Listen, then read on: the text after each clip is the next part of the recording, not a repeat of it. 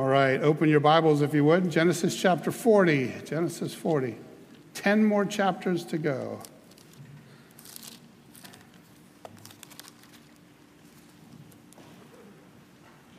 Last week, I uh, ended the sermon emphasizing uh, the need for us to get out of the what if mindset and to get into the even if mindset.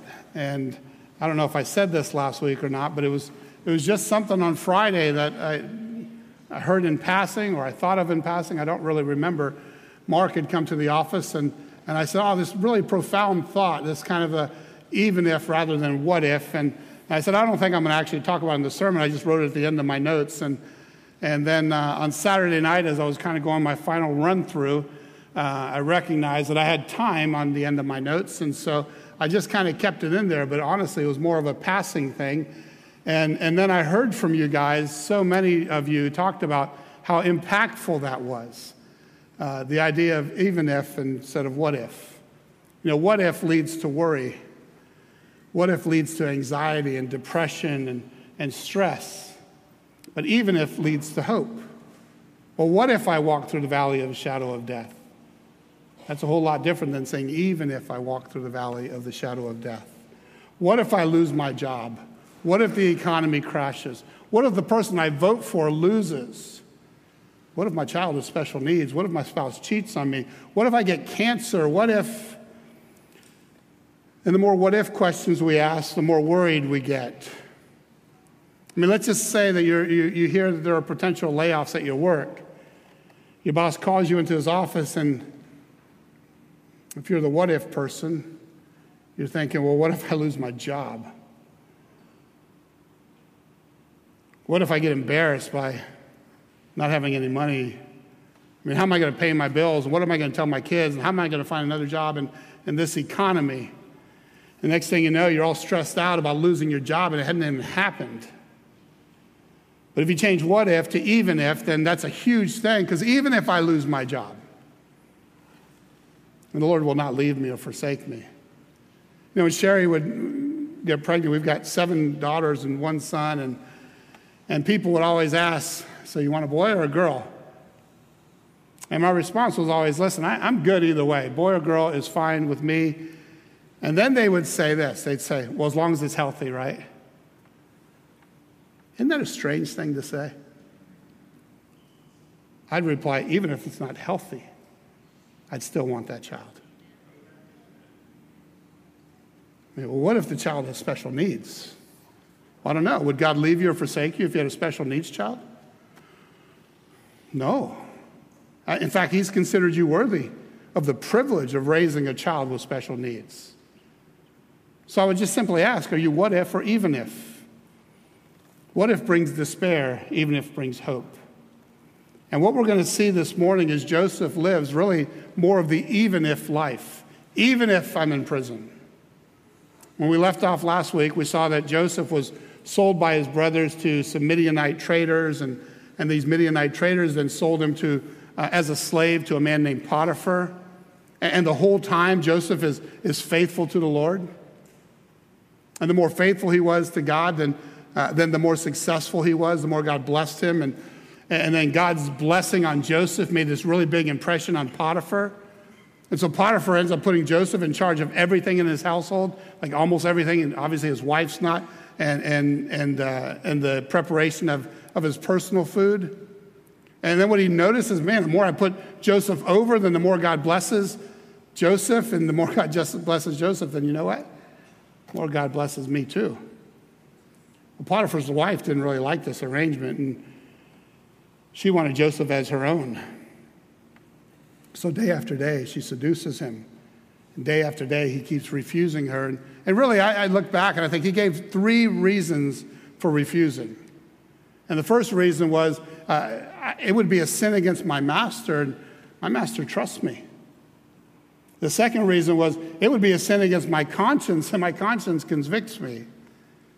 And the third reasoning was it would be a sin against the God who saved me. Like, I cannot do this evil, wicked thing because it would be sin. It would be sin against my master, sin against my conscience, and sin against my God. And then one day, nobody's around, and she turns up the heat and she grabs him, and, and he runs away. And as he's running away, his garment is left in her hands, and then she uses that garment. It becomes all the proof she needs to set him up. And she does. Potiphar comes home. Look what the, the Hebrew slave that you, your Hebrew slave, look, look what he's done. And, and he had every right to execute jo- Joseph. Right? That's the penalty for that, that's the wage for that. But instead, Joseph throws him into the king's prison. And, and honestly, the king's prison is probably a l- little lighter sentence. But it's not, don't, don't like take that and going, oh, good. NASB later calls it a dungeon. Last week we saw from Psalm 105 that Joseph's feet were afflicted with, with fetters. So he was in shackles, he was in irons. In, in 3920, which is kind of an interesting thing here, he says, uh, Joseph's master took him and put him into the jail, the place where the king's prisoners were confined. That word confined can be bound. And so the big picture that the, that the, the author is making is not necessarily to, to dig into the weeds of, of what exactly was this prison like. I think the big picture that the author is making is that no matter where Joseph was, he was faithful to the Lord. Like it, it didn't matter his location. And, and, and, and as he was faithful to the Lord, then the Lord was faithful to him. Literally, whatever he did, the Lord made him to prosper. I mean, don't miss that because life is, is terribly unfair to Joseph. Has Joseph done anything wrong? Nothing. He's done nothing wrong at all. And you would think at, at some point, Joseph's wondering, like, does the good guy ever win? Is being the good guy even worth it? I mean, if he would have just rejected his father's favoritism, then you know what? He could have been with his brothers still. He'd have been one of the boys. If he would have slept with Mrs. Potiphar, he'd still have his job. But he's an even if guy. Even if I become a slave, even if temptation comes, even if I get falsely accused, even if I get thrown into prison, even if anything like this happens, I will serve the Lord no matter what. Boy, I wish, I wish that was in our hearts. Like that, that's the heartbeat that I want for our church. And in verse 1, look how it begins. It says, It came about after these things. What things? Well, at 17 years old, Joseph was sold by his brothers. When he's 30 years old, he's going to be prime minister of Egypt. So it's sometime between 17 and 30. And we also know that he's been in prison long enough where he's in charge of everything. And in, in today's text, and rather than reading it all the way through, I'm just going to kind of set it up. Today's text, we're going to see that God brings a couple of new prisoners, and, and, and they're put under Joseph's charge. And, and God gives them some dreams, and, and Joseph is going to, or God's going to interpret these dreams through Joseph. I mean, the very fact that Joseph is willing to interpret these dreams tells us he did not lose faith in God. Right? After all, Joseph had dreams. Remember his dreams? He had two of them. And, and he's still waiting on God to fulfill them. Genesis 37, verse 5, look what it says. Then Joseph had a dream, and when he told it to his brothers, they hated him even more. He said to them, Please listen to this dream which I have had. For behold, we were binding sheaves in the field, and lo, my sheaf rose up and also stood erect, and behold, your sheaves gathered around and bowed down to my sheaf. 37 9, he says, He had still another dream, related it to his brothers, and said, Lo, I have still had, I have had still another dream. And behold, the sun and the moon, 11 stars were bowing down to me. They're like, Are you serious? You're saying that we're going to bow before you? That, that nature is going to bow before you? Like, who do you think you are? And so the brothers got really angry, and, and his father, this father who loved him more than all the rest of the brothers, he ends up rebuking him for it. But then it does say that his father kind of treasured these things in his heart, he remembered them. And in the meantime, before these dreams get fulfilled, Joseph is going to be a servant in the royal prison. He's going to faithfully do his work as he waits for the day when his dreams come true. And then one day, two new prisoners are added. Look at Genesis 40, beginning in verse 1. Then it came about after these things, the cupbearer and the baker for the king of Egypt offended their lord, the king of Egypt. Pharaoh was furious with his two officials, the chief cupbearer and the chief baker. So he put them in confinement in the house of the captain of the bodyguard in the jail, the same place where Joseph was imprisoned. Now, these aren't any old prisoners. This is, this is the chief cupbearer, it's the chief uh, baker. By the way, sometimes you'll hear me say butler instead of cupbearer. Same thing, okay? we don't know what their crimes were. Um, we do know, big picture wise, that, that it wasn't an accident, right? We know, big picture wise, that, that ultimately they were arrested for Joseph's sake. Ultimately, they were arrested for the salvation of Israel. God is going to use these, these two people who we don't know their names, we don't know what they did, and, and He's going to use these two people as key players in Joseph's life and the history of the nation of Israel. Which, which means He's going to use these two unknown people to, be, to play key roles in the coming of the Messiah. I mean, imagine that a baker, a butler, no idea what their names are. They offend their boss and those will be the tools that God uses to safeguard Israel and bring about the Messiah. And remember last week, again, kind of said it in passing Joseph is not the hero of the story. Hey, God is the hero of the story. Even if I'm in prison, God is with me. So let me ask you, well, we'll do that in a second. So, point number one Pharaoh's anger. Pharaoh's anger. So, where was Joseph in prison? Well, we, we saw last week when, when Potiphar heard uh, his wife's allegations against Joseph, he was so angry that he put Joseph into the king's jail. Okay, now, now Pharaoh, his, his anger, again, it, it burns against the baker and the cupbearer. And, and then this week, as I'm reading through the text, I just, I recognized something that I'd never seen before. And I thought, this has to be just me. And, and it, so I actually called three pastor buddies of mine and I said, Hey, have you ever seen this before? Um, is it just me? It's so obvious, it sticks out so much that everybody should know this, and, and yet I don't know this. And, and, and I'm reading my commentaries, and none of them touch on this. And I'm going, Why is nobody talking about this? So you go, Mike, what are you talking about? Look at 39 1. Uh, it's on the screen, or you can turn back in your Bibles. 39 1, it says, Now Joseph had been taken down to Egypt, and Potiphar, an Egyptian officer of Pharaoh, the captain of the bodyguard, bought him from the Ishmaelites who had taken him down there. Okay, so, so here's what we know right now Potiphar is an Egyptian officer of the Pharaoh. Specifically, he's the captain of the bodyguard. Okay, that's Potiphar. He's in charge of the king's executioners. How would you like that title, right? Hey, what do you do for a living? I'm the head executioner. So when the king is furious, he, he puts the baker and the butler into confinement. It says, in the house of the captain of the bodyguard. Who's the captain of the bodyguard? Who is it? Potiphar. So Potiphar, so where's the prison? Potiphar's house. Now, now, probably not a room in his house, right? In fact, it was probably a prison, and his house was on prison property. So it's probably more like um, like a church parsonage. Like you have the church, but then you have the pastor's house there as well. And so the Pharaoh is furious with his, with his butler and his baker, and, and he puts them in, in prison at Potiphar's house.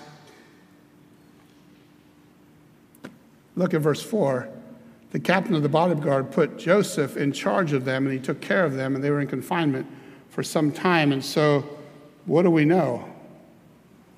Joseph is in confinement at Potiphar's house. Why did I not know that? I'm not going to ask if any of y'all know it because you'll probably all raise your hand. I'll be the only one in the whole room that didn't know that. That'd be embarrassing. Must have hit my head in the accident. That's what happened. That's my excuse. Why did none of the commentaries talk about this? This actually tells me, in fact, look at verse 7 really quick. He asked Pharaoh's officials who were with him in confinement, this is, this is Joseph, uh, in his master's house.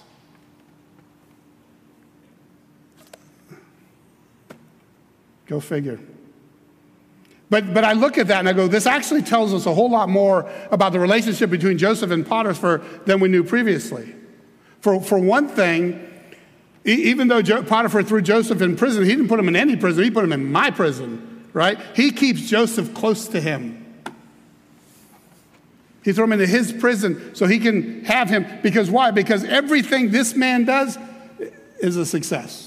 God keeps blessing him. I don't want to throw him somewhere else. I want, I want me, I want him to be with me. Can you see what, what respect, what reverence, what uh, honor that, that Joseph, the slave and the prisoner, has in the master's house, the head executioner's house? Point number two is Joseph's kindness. We know from chapter 39 that God blessed Joseph in everything he did. He blessed Potiphar through Joseph, which kind of brings up the question about his wife, right? Genesis 39, verse 19, look what it says. Now, when his master heard the words of his wife, that she was accusing Joseph, right? Which, he, which she spoke to him, saying, This is what your slave did to me. His anger burned. You know what it never tells us? Who is he mad at? Was he mad with his wife? Or was he mad at Joseph? I think when you're reading it, you think, oh, he's mad at Joseph. He's not mad at Joseph. He was mad at Joseph. He puts him in somebody else's prison, not his prison. I think he's angry with his wife. I think he knew that his wife had set up Joseph and he could not prove it wrong.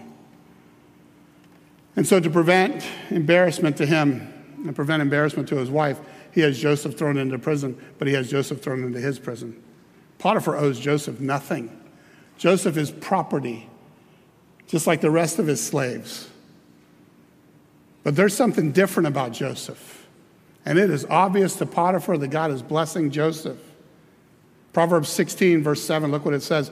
When a man's ways are pleasing to the Lord, he makes even his enemies to be at peace with him.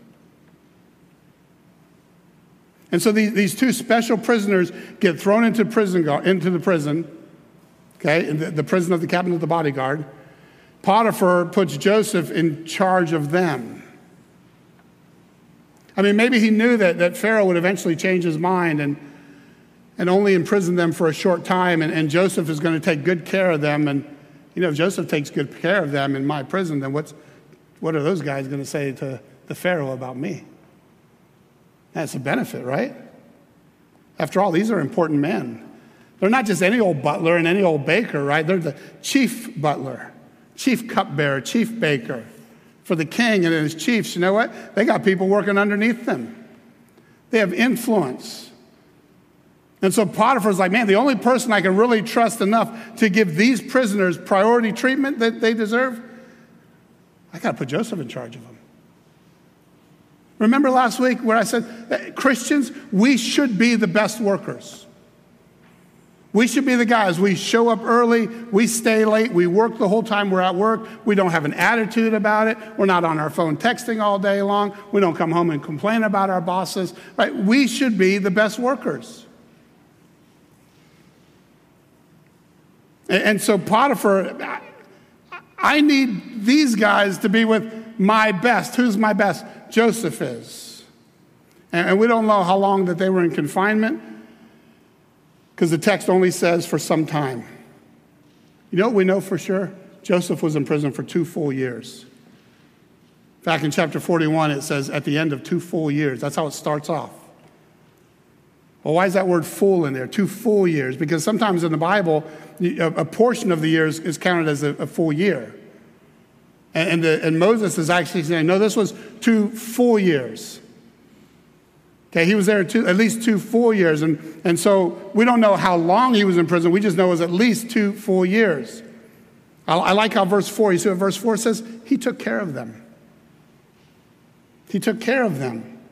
In other words, he was faithful. He was faithful to God. His faithful, faithfulness to God was not limited by his location. His faithfulness to God was not limited by his circumstances. Even if I'm a slave, I'm going to serve God faithfully. Even if I'm in prison, I'm going to serve God faithfully. Because my faithfulness to God is not determined by where I am. And it's not determined by by what's happening around me. It doesn't, doesn't matter who I'm with. Joseph is going to faithfully serve. Joseph faithfully served his dad when the times were good, and he is faithfully serving his slave master when times are bad. And we look through the story, but we know the end of the story. So for us, it's not that big of a deal, except it's a really big deal. See, we know what happened to him, to him tomorrow, right? Because we, we got Genesis chapter 50. All he knows today. Today, life's really difficult. Today, life makes absolutely no sense at all. And so, even if it makes no sense, I will be faithful. Look at verse 5. Then the cupbearer and the baker for the king of Egypt, who were confined in jail, both had a dream the same night, each man with his own dream, and each dream with its own interpretation. And when Joseph came to them in the morning and observed them, behold, they were dejected. And he asked Pharaoh's officials who were with him in confinement in his master's house, Why are your faces so sad today? And you see the, the compassion that Joseph has, right? Remember that word confined, it's, it's, it's translated to bind. It's fetters, it's shackles. I mean, Joseph come down, and I just picture this. I'm, I'm reading this and I'm kind of laughing, right? Joseph comes down to serve them, right? Because that's what he's supposed to do. He's taking care of them. He comes down the maybe the, the, the dungeon steps and he goes in there and he sees their downcast faces and he looks at the shadows or, or the, the shackles and he asks this really brilliant question Why are you so sad, buddy? We say Genesis is the book of first, right? First time ever that someone was given the Captain Obvious badge. Like, are you serious, Joseph? Just look. We went from the king's palace, now we're in the king's prison. Except that wasn't their problem. Look at verse 8. Then they said to him, We have had a dream, and there is no one to interpret it.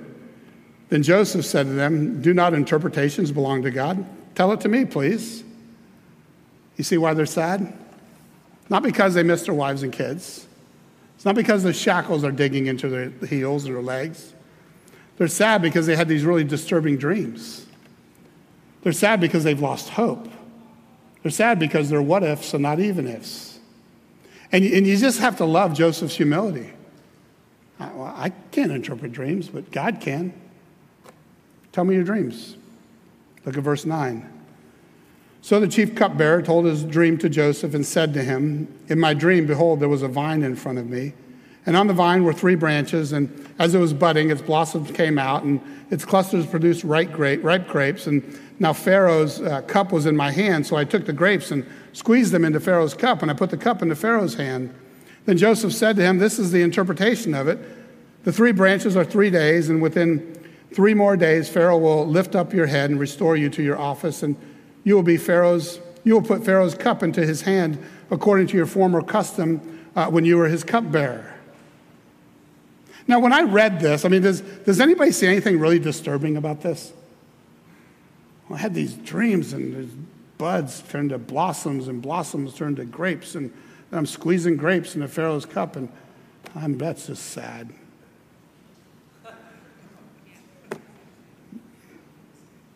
Now, listen, in Joseph's days, that dreams were a whole, huge deal. There were actually professional dream interpreters. Like we'll see that later with Pharaoh. But let's look at point three God's interpretation. God's interpretation. So Joseph hears the, the chief cupbearer's dream, and, and it was favorable, and, and his dream reflected his uh, profession, right? But his profession was actually really accelerated buds, the blossoms, the grapes, the wine, three days. And so Joseph's like, hey, hey, listen, man, three days. You got three days, like the three days, you're to be restored to your position. Three days, you're back at chief cupbearer. Three days, listen, you can stay on your head for three days. Three days is easy. And when that happens, look at verse 14.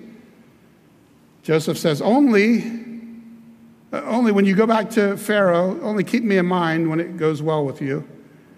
Please do me a kindness by mentioning me to Pharaoh and get me out of this house. Again, called a house. A couple things to point out here. First of all, that even though Joseph is faithful as a prison, uh, as a prisoner, in fact, he's an imprisoned slave, that doesn't mean he wants to stay there forever right? He'd like to get out of there. I mean, it describes the prison in verse 14 as a house, and then in 15, it's called a dungeon. Oh, by the way, that, that word is the same word that's used earlier when his brothers threw him into a pit. But in 14, he asks, Is the cupbearer for kindness? Remember last week we talked about the word hesed. It's the Hebrew word hesed. It's, it's mercy, it's compassion, it's love, it's grace, it's kindness, it's faithfulness. And there's not really one word that you can kind of put around hesed. And he says, like, please just be kind to me. Please show compassion to me, love me, care for me, show kindness to me, extend grace to me, be faithful to me. See, since I or since God interpreted your dream for you, could you please just send God's kindness to me? And we get a little insight into Joseph here when he asks his butler to, to remember him. I mean, it's hard not to go through Joseph's life and not paint him as the, the guy who can do no wrong, right? And he just happily suffers for Jesus and, you know, I think he's tired of it. Not of, of living for Christ or living for the things of God. I just think he's, it's just hard. two more years of this, and it's just hard. Look at verse 15. For I was, Joseph says, in fact, kidnapped from the land of the Hebrews. And even here, I have done nothing that they should have put me into this dungeon. Now, this might, be one of the most impressive statements that, that Joseph has made in what he doesn't say. He doesn't blame his brothers. He doesn't talk about them selling him. What does he talk about?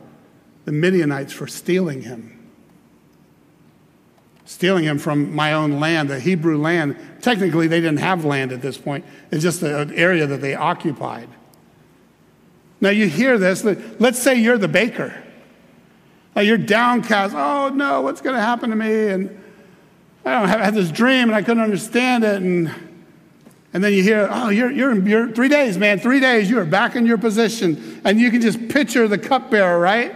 Oh, oh, me, me next, me next. Can you, could you, okay, interpret my dream now.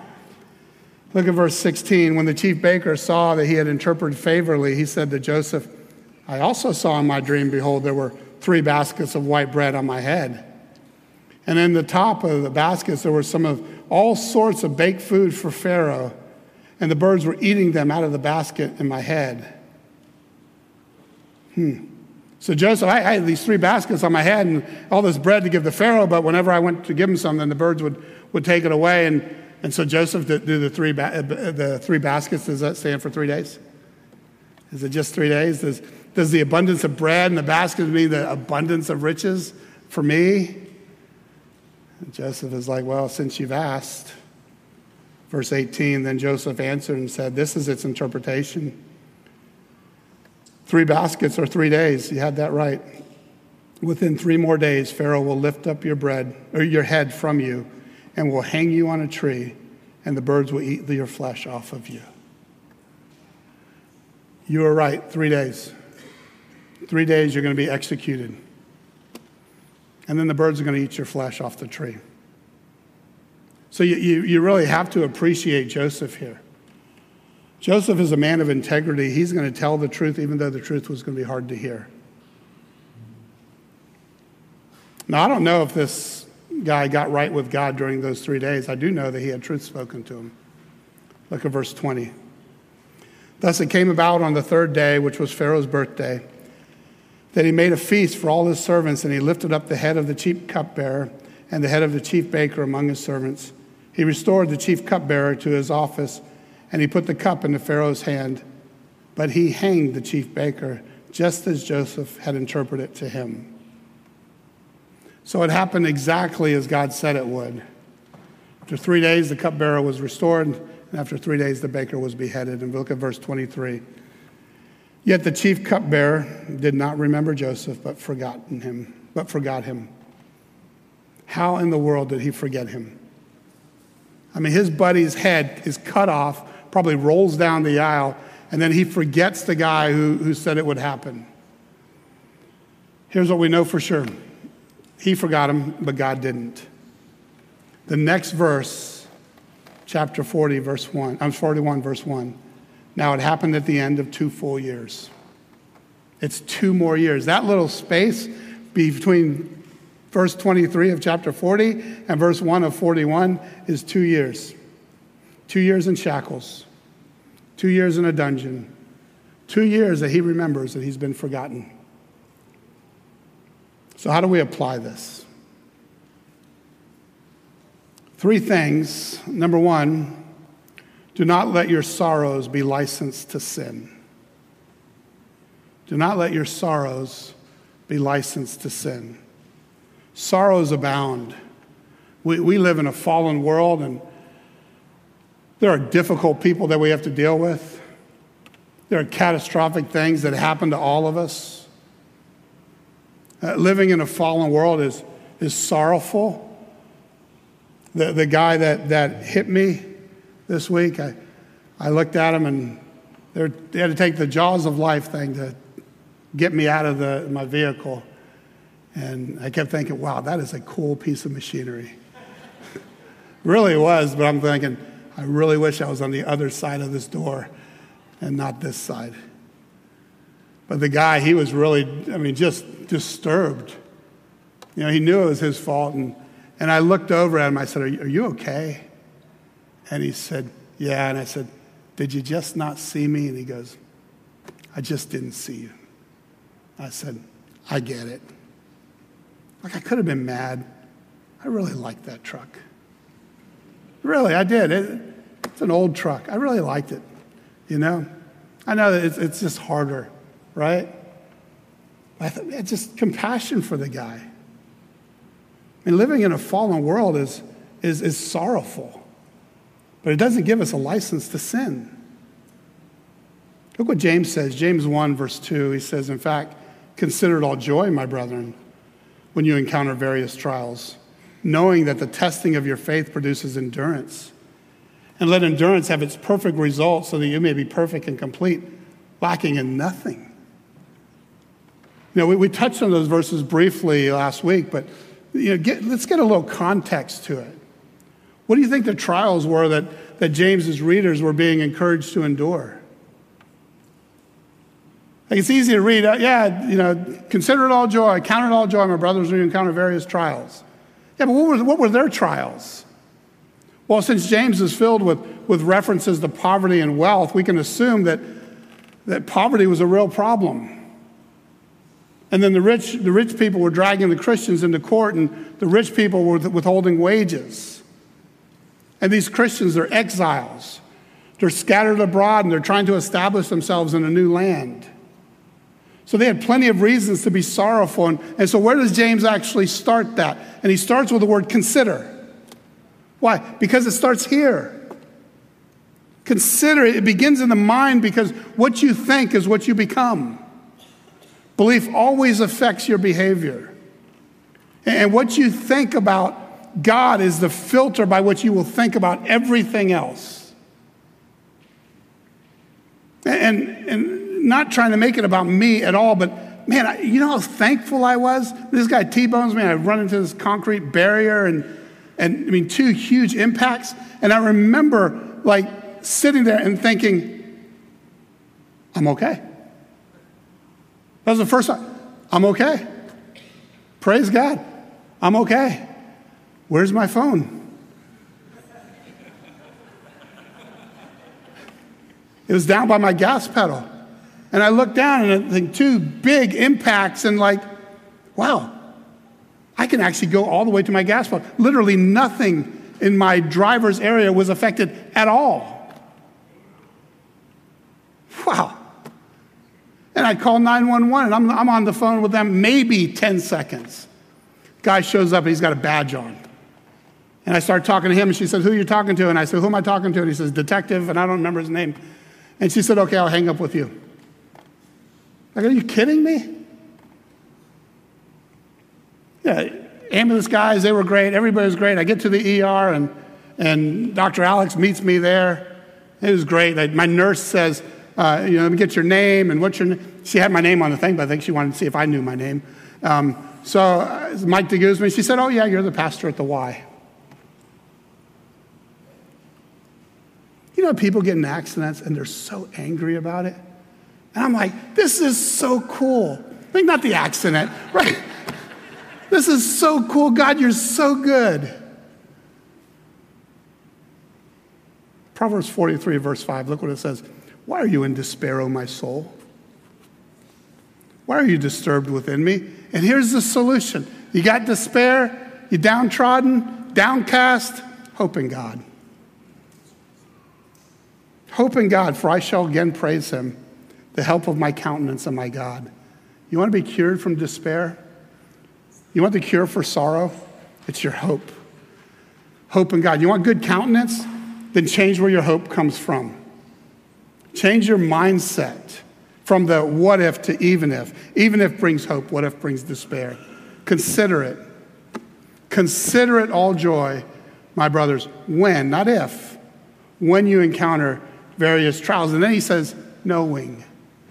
Knowing. Where's that knowing? It's here. A.W. Tozer, I love the quote. Most important thing you think about is what you think about when you think about God, because that will affect the way you think about everything else. And a sovereign God uses sorrowful times to make us stronger and to make us more useful as Christians. Have you ever said this? Psalm 119, verse 71. It, was, it is good for me that I was afflicted.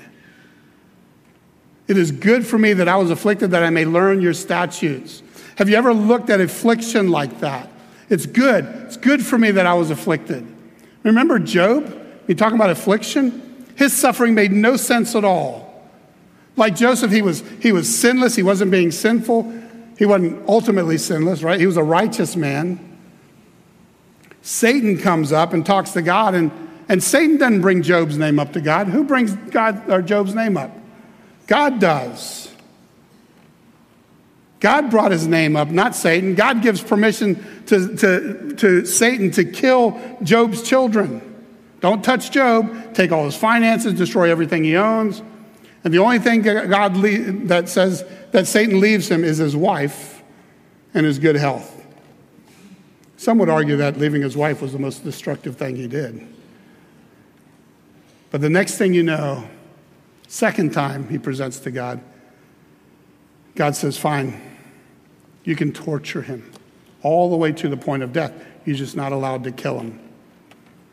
And his friends, they come along and they have nothing to say for seven days. It literally says they just sat there with him, silent for seven days.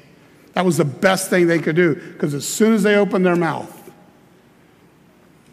they're like, Job, you, you had to have done something wrong. Like, you need to repent. He didn't do anything wrong. There was a sovereign God at work. And, I, and I, I, just, I have to ask you, is your God big enough for you to go through trials, go through the sorrows, have the despair and depression and everything else, and not fall away from Him when things don't make sense? What you think about when you think about God is the most important thing you think about because it determines how you think about everything else. So Joseph goes through these, uh, not years, but weeks and weeks and months of, of, this, of these, this torture. And, and look how he responds in, in Job 19 As for me, I know my Redeemer lives. And at last he will take his stand on the earth, even after my skin is destroyed, destroyed. Yet from my flesh I shall see God. And so Job trusts in this sovereign God who is over all things, including his hurt and including all the loss he's had. And, and listen, that is a big deal in our prosperity gospel world. In the prosperity gospel world, they are convinced that you can just name it and claim it. Right? If you want it, it is yours. And if you don't get it, you just need more faith to get it. Listen, what do you do with Joseph? What do you do with Job? What do you do with Paul, who, who says, through many afflictions? Is your God big enough so that when sorrows come, you sing praises, or when sorrows come, do you respond in sin? You see, what you consider and what you know will determine how you will respond. It all starts here. That's why we take such a serious approach to you knowing this. Number two, use God's gift for his glory. Use God's gifts for his glory. Remember, Joseph is not the hero of the story. He was obedient to God, yes. He was uh, he was obedient to his earthly masters when he was harshly treated, but he is not the hero. And he doesn't claim to be. Who does he give credit for interpreting dreams? God does that. I mean, can you imagine if Joseph said, Hey, my, my God interprets a dream? Ask him. Now, he's a willing vessel for God to, be, to use. You know, this, last, this past week, I received one of the best compliments for our church that I've ever had. And I was trying to figure out how do I tell you guys? Because this isn't a compliment for me or even our elders. This is to you guys. Last year, I think it was around March timeframe, the international director of an organization called Ambassadors for Christ International visited our church. He told me he was visiting. We ended up having lunch together. Uh, we have some common friends. And, and this week, he called me and said, he said, You know, he goes, it's been almost a year, and I have not been able to get your church off my mind. And he said this He says, I've never seen a church like it. That can be good or bad. Listen, and I'm just going to read this. this he, because I wrote it as he was talking to me on the phone, I just typing it out. I think, wow, that's, that's great. He, he then said, CBC is a place where there was the redemption of the broken. I just thought, wow, that is so cool. The, the broken are redeemed. How do you get that from one time visiting? He was sitting right up here, up front, and he said, It was just during that welcome, just talking to people. I could tell that this was a place where there was the redemption of the broken. I think, well, shouldn't every church be about the redemption of the broken? right? Shouldn't every church be more of a hospital for sinners to come to than a, a, a showcase for the saints to be at? And if you're broken today, you know what? I am so glad you're here. It's what we do. That's what God do, does. He, we, we get to walk through the weeds with wounded people. And then he said this He said, How refreshing it was, and I'm quoting him, how refreshing it was to meet a variety of men and women who had obvious ministry roles in the church, but they weren't on staff. He got that from our welcome. Ephesians 4, verse 11, it says, He gave some as apostles, and some as prophets, and some as evangelists, and some as pastors and teachers for the equipping of the saints, for the work of service to the building up of the body of Christ, until we all attain to the unity of the faith and of the knowledge of the Son of God to a mature man to the measure of the stature which belongs to the fullness of Christ. As a result, as a result, in other words, as a result of, of, of growing up as, into maturity, we are no longer to be children tossed here and there by waves and carried about by every wind of doctrine, by the trickery of men, by craftiness and deceitful scheming. But speaking the truth in love, we are to grow up in all aspects into Him who is the head, even Christ. Like that's the goal of the church. It's, it's my ministry. It's the ministry of your Sunday school teachers, small group leaders, elders. Like it's our ministry to equip you so that you can use the things that God has gifted you with for His glory. That's your ministry. Like that's what you're supposed to do. And, and when all of us are, are doing our part, then all of us grow up in our faith. And the problem in the Christian church today is this is no longer being taught, but we can entertain our, the people so much that they come in because they're curious, and then we get a church, churches that are full of full grown babies that never grow up. And they may attend church and they may sing the songs, but they don't actually know God's word. And if you don't know God's word, you can't live out God's word. And Christianity becomes this, these little cliches like let go and let God, or, or God helps those who help themselves. And, and that might sound real spiritual, but Benjamin Franklin actually said that. And it's not biblical. We want to be people of the word, and that's, I love this song, Word of God speak, pour down like rain, right? But, but I, listen, I can, I can preach till I turn blue in the face. But it does no good if your hearts are angry, you're bitter, and you're going, God, you put me in this situation. I can't believe. No. Even in the most sorrowful of times, even the most difficult of times, don't take that despair and turn it into a license for sin.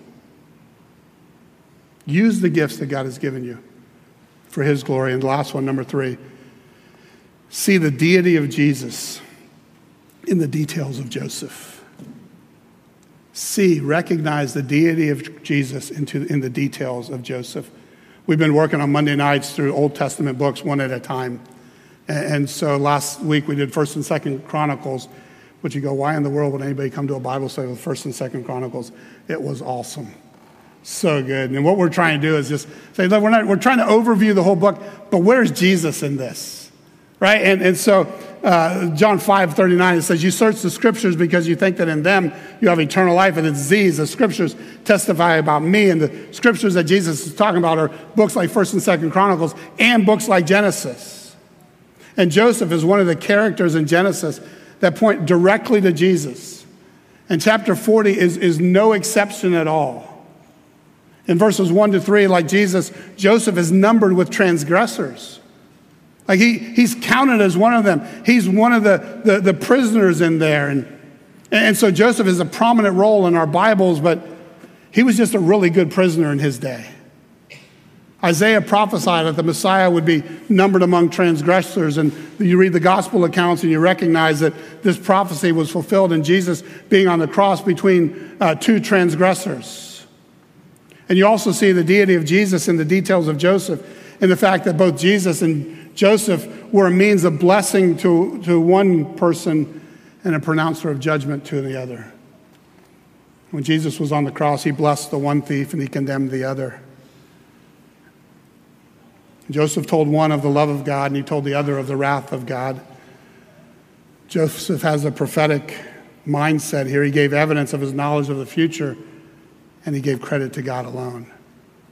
By the way, that's what Jesus did when he said that he speaks what the Father tells him. And so the speak, scriptures speak of Jesus. And because the scriptures speak of Jesus, then we proclaim him, admonishing every man and teaching every man, so that every man is mature in Christ. And as you obey what you know, you will grow. But if you come in with a, God, I dare you to try to teach me something, you'll stay in despair. Father, thank you for your Son, the Lord Jesus, who shows up all over the scriptures. And it shouldn't surprise us because that's what he said would happen. Father, thank you for this man named Joseph, for the example that we have of, of one who would endure well, who would see the who would go through difficult times, times that none of us have gone through. And through it all would be a blessing to you. God, give us that attitude. I thank you that you've given us the power of your spirit to live out those things that are pleasing to you. And, and oftentimes it's just an unwilling heart. And so I pray for our hearts that we would desire to be pleasing to you in all things and in all ways. Give us opportunities this week, no matter what happens, to please you over ourselves. We pray in Christ's name. Amen.